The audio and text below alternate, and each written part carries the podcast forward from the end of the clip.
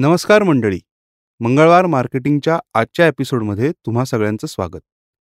आज आपण फीडबॅक या विषयावरती थोडंसं चर्चा करणार आहोत. खूप सारे स्टार्टअप फाउंडर्स असतात जे अगदी सुरुवातीच्या काळामध्ये फीडबॅक घेतात आणि तो फीडबॅक जनरली जवळचे मित्र किंवा नातेवाईक यांच्याकडनं घेतलेला असतो. त्याच्यात आता दोन गोष्टी होतात. जर का तुमचं नशीब चांगलं असेल, तर तुमचे खरे मित्र सुद्धा तुम्हाला खरे फीडबॅक देऊ शकतात. पण बऱ्याचदा असं होतं, की असा थोडासा ज्याला आपण म्हणू जनरलिस्ट किंवा जनरल फीडबॅक दिला जातो, की "अरे छान आहे हे, तू करू शकतोस, ट्राय आउट कर" किंवा अशा पद्धतीचा जि जिथे तुमचा उत्साह कमी होणार नाही किंवा तुम्हाला डिमोटिवेशन वाटणार नाही. अशा टाईपचा फीडबॅक दिला जातो आणि जे चांगली म्हणजे जी चांगली गोष्ट आहे.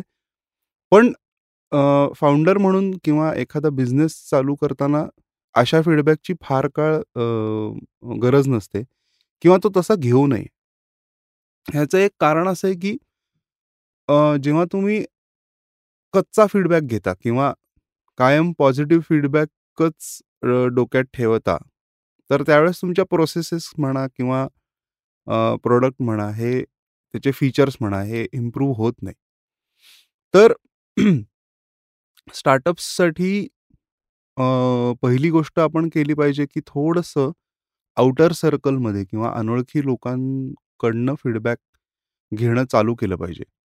आता याच्यात अजून एक अ, अ, इंटरेस्टिंग गोष्ट अशी आहे, की जेव्हा तुम्ही पेड कस्टमर्स जे असतात तुमचे, की ज्यांनी तुमच्या प्रॉडक्ट किंवा सर्व्हिसला पैसे दिलेले आहेत, असे लोकं ॲक्चुअली खरंच चांगला आणि अ, योग्य फीडबॅक देतात.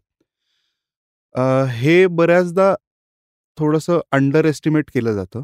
पण ज्या अर्थी पैसे दिलेले आहेत, त्या अर्थी एक ट्रू फीडबॅक देण्याची प्रोबॅबिलिटी जी आहे ती वाढलेली असते.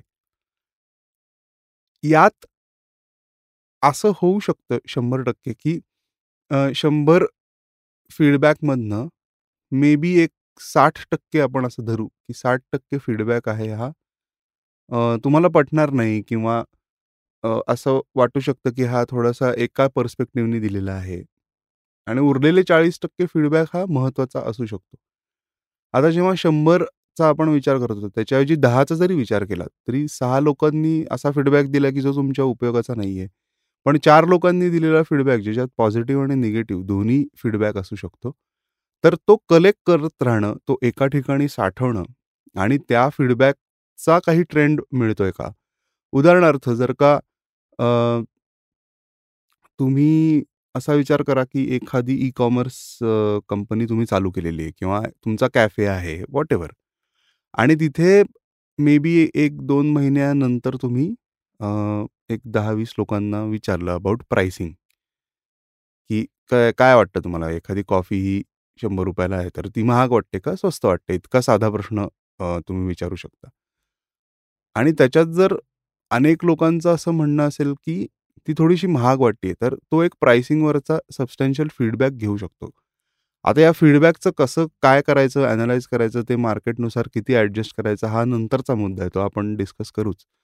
पण ॲटलिस्ट एक ट्रेंड सेट होणं किंवा ट्रेंड लक्षात येणं, हे फीडबॅकमधनं नक्की मिळतं. याच्यासाठी एक सोपा उपाय असा करता येईल, की 1 किंवा 2 अ, क्वेशनेअर्स बनवून ठेवायचे आणि ते पाठवायचं एक कॅलेंडर बनवून ठेवायचं. म्हणजे जे नवीन कस्टमर्स येतील त्यांच्यासाठी मे बी दर 10 दिवसांनी अ, किंवा महिन्यातनं एकदा तुम्ही असा फीडबॅक अ, घेऊ शकता नवीन कस्टमर्ससाठी. जे रिपीट कस्टमर्स आहेत त्यांच्यासाठी एक वेगळी क्वेश्चनेअर असू शकते.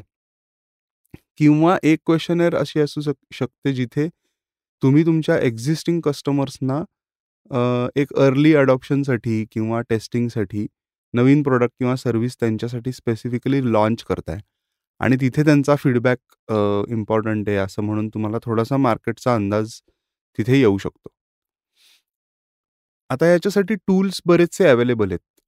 फ्री टूल्स भरपूर सारे अवेलेबल असले तरी त्याचे ऑब्व्हियसली थोडेसे लिमिटेशन्स येतात आणि अनेकदा अ, त्याच्या ज्या सबस्क्रिप्शन फीज असतात त्या नको वाटतात अ, फाउंडर्सना, की अरे इथे एवढा खर्च करायची काही गरज नाहीये.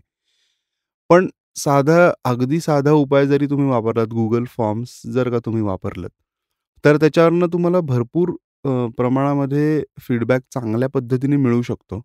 शिवाय त्याच्यामध्ये तुम्हाला अ, ड्राईव्हवरती सुद्धा फोटोज किंवा व्हिडिओज अपलोड करता येतात. सो तिथेच तुम्ही टेस्टिमोनियल्ससुद्धा कॅप्चर करू शकता.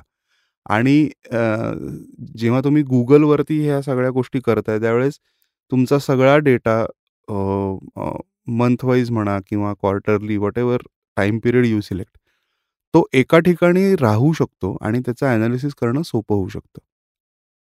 आता जेव्हा आपण फीडबॅक म्हणतो त्यावेळेस त्यात दोन प्रकार येतात. एक पॉझिटिव्ह आणि निगेटिव्ह. जनरली पॉझिटिव्ह फीडबॅक हा फार आवडीचा असतो आणि कारण पण साहजिकच आहे, की ते आपलं कौतुक केलेलं असतं, आपल्या प्रॉडक्टचं कौतुक केलेलं असतं, आयडियाचं कौतुक केलेलं असतं, एक्झिक्युशनचं कौतुक केलेलं असतं आणि एकंदर अ, तो कस्टमर हॅपी असतो. अ, आणि ते तो पॉझिटिव्ह फीडबॅक प्रत्येकालाच आवडतो. त्यांनी तुमचं कस्टमर रिटेन्शन चांगलं होऊ शकतं. वर्ड ऑफ माउथ अ, मुळे तुमचं प्रॉडक्ट किंवा सर्व्हिस चांगल्या पद्धतीने पोचू शकतं. पण जिथे निगेटिव्ह फीडबॅक येतो, तिथे अनेक फाउंडर्स तो निगेटिव्ह फीडबॅक ऐकूनच घेत नाहीत किंवा तो प्रोसेसच करत नाहीत. आता ह्याच्यात इन्स्टन्स बेस एक्सेप्शन्स जे आहेत, की जिथे आपण असं म्हणू, की प्रॉडक्टच फॉल्टी क्रिएट झालंय वगैरे ह्या सगळ्या गोष्टी सोडून देऊ. पण काही वेळेस खूप जेन्युइन निगेटिव्ह फीडबॅक्ससुद्धा येत असतात. त्यासाठी तिथे ते अ, स्वीकारणं किंवा ऐकून घेणं हे खूप अ, इम्पोर्टंट असतं.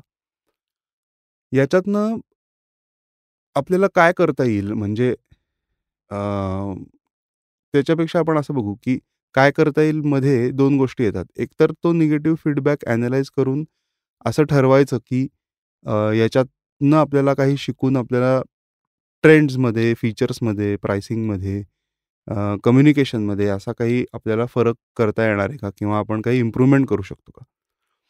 अ, त्याचा एक टर्न अराउंड करायची पण अ, खूप नॅक चांगली असू शकते. उदाहरणार्थ अ, एखाद्याला प्रॉडक्ट समजा उशिरा गेलंय किंवा कन्सिस्टंटली लेट जातंय, असा आपल्याला जर ट्रेंड दिसला किंवा त्याला युजेबल अ, वाटलं नाही हे प्रॉडक्ट. तर तिथे ॲज अ फाउंडर तुम्ही जर का स्टेप इन होऊन त्या कस्टमरचं ऐकून घेतलंत, पहिली स्टेप. दुसरी स्टेप ते अॅक्नॉलेज केलं, की हो हे अ, असं-असं होतंय. आणि तिसरी स्टेप तुम्ही काही एक्स्ट्रा व्हॅल्यू ॲड म्हणून त्याला मे बी अ, पुढची डिलिव्हरी लवकर देणं असेल किंवा काही डिस्काउंटचे पर्क्स अ, देणं असेल, एखादं कॉम्प्लिमेंटरी प्रॉडक्ट देणं असेल किंवा सर्व्हिस एक्स्ट्रा देणं असेल. अशा गोष्टी केल्यानी आणि त्या अ, जर का त्याला आवडल्या पुढच्या पर्चेसमध्ये, तर इनफॅक्ट हे कस्टमर्स खूप मोकळ्या मनाने हेही सांगतात, की "अरे, त्यांनी निगेटिव्ह फीडबॅक चांगला घेतला आणि त्याच्यावर काम करून आम्हाला खूप चांगली सर्व्हिस दिली किंवा चांगलं प्रॉडक्ट दिलं. ज्याच्यामुळे आम्ही हे अ, मार्केटमध्ये सांगू शकतो, की ह्यांच्याकडनं तुम्ही घेऊ शकता." सो तिथे तुमचा ॲक्चुअली पॉइंट सर्व्ह व्हायला चालू होतो. अ, फीडबॅकच्या बाबतीमध्ये अनेक स्टार्टअप्स बरोबर बोलल्यावरती हे लक्षात येतं, की फीडबॅक कलेक्शनचा टेम्प्लेट किंवा त्याची प्रोसेस सेट झालेली नसते.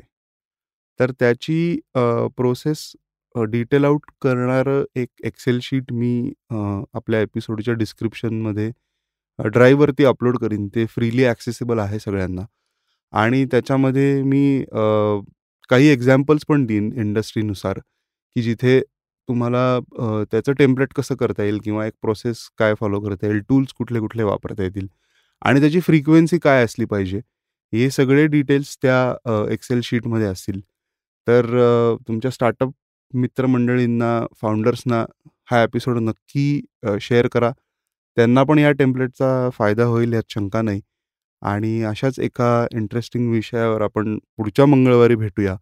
तोपर्यंत राम-राम.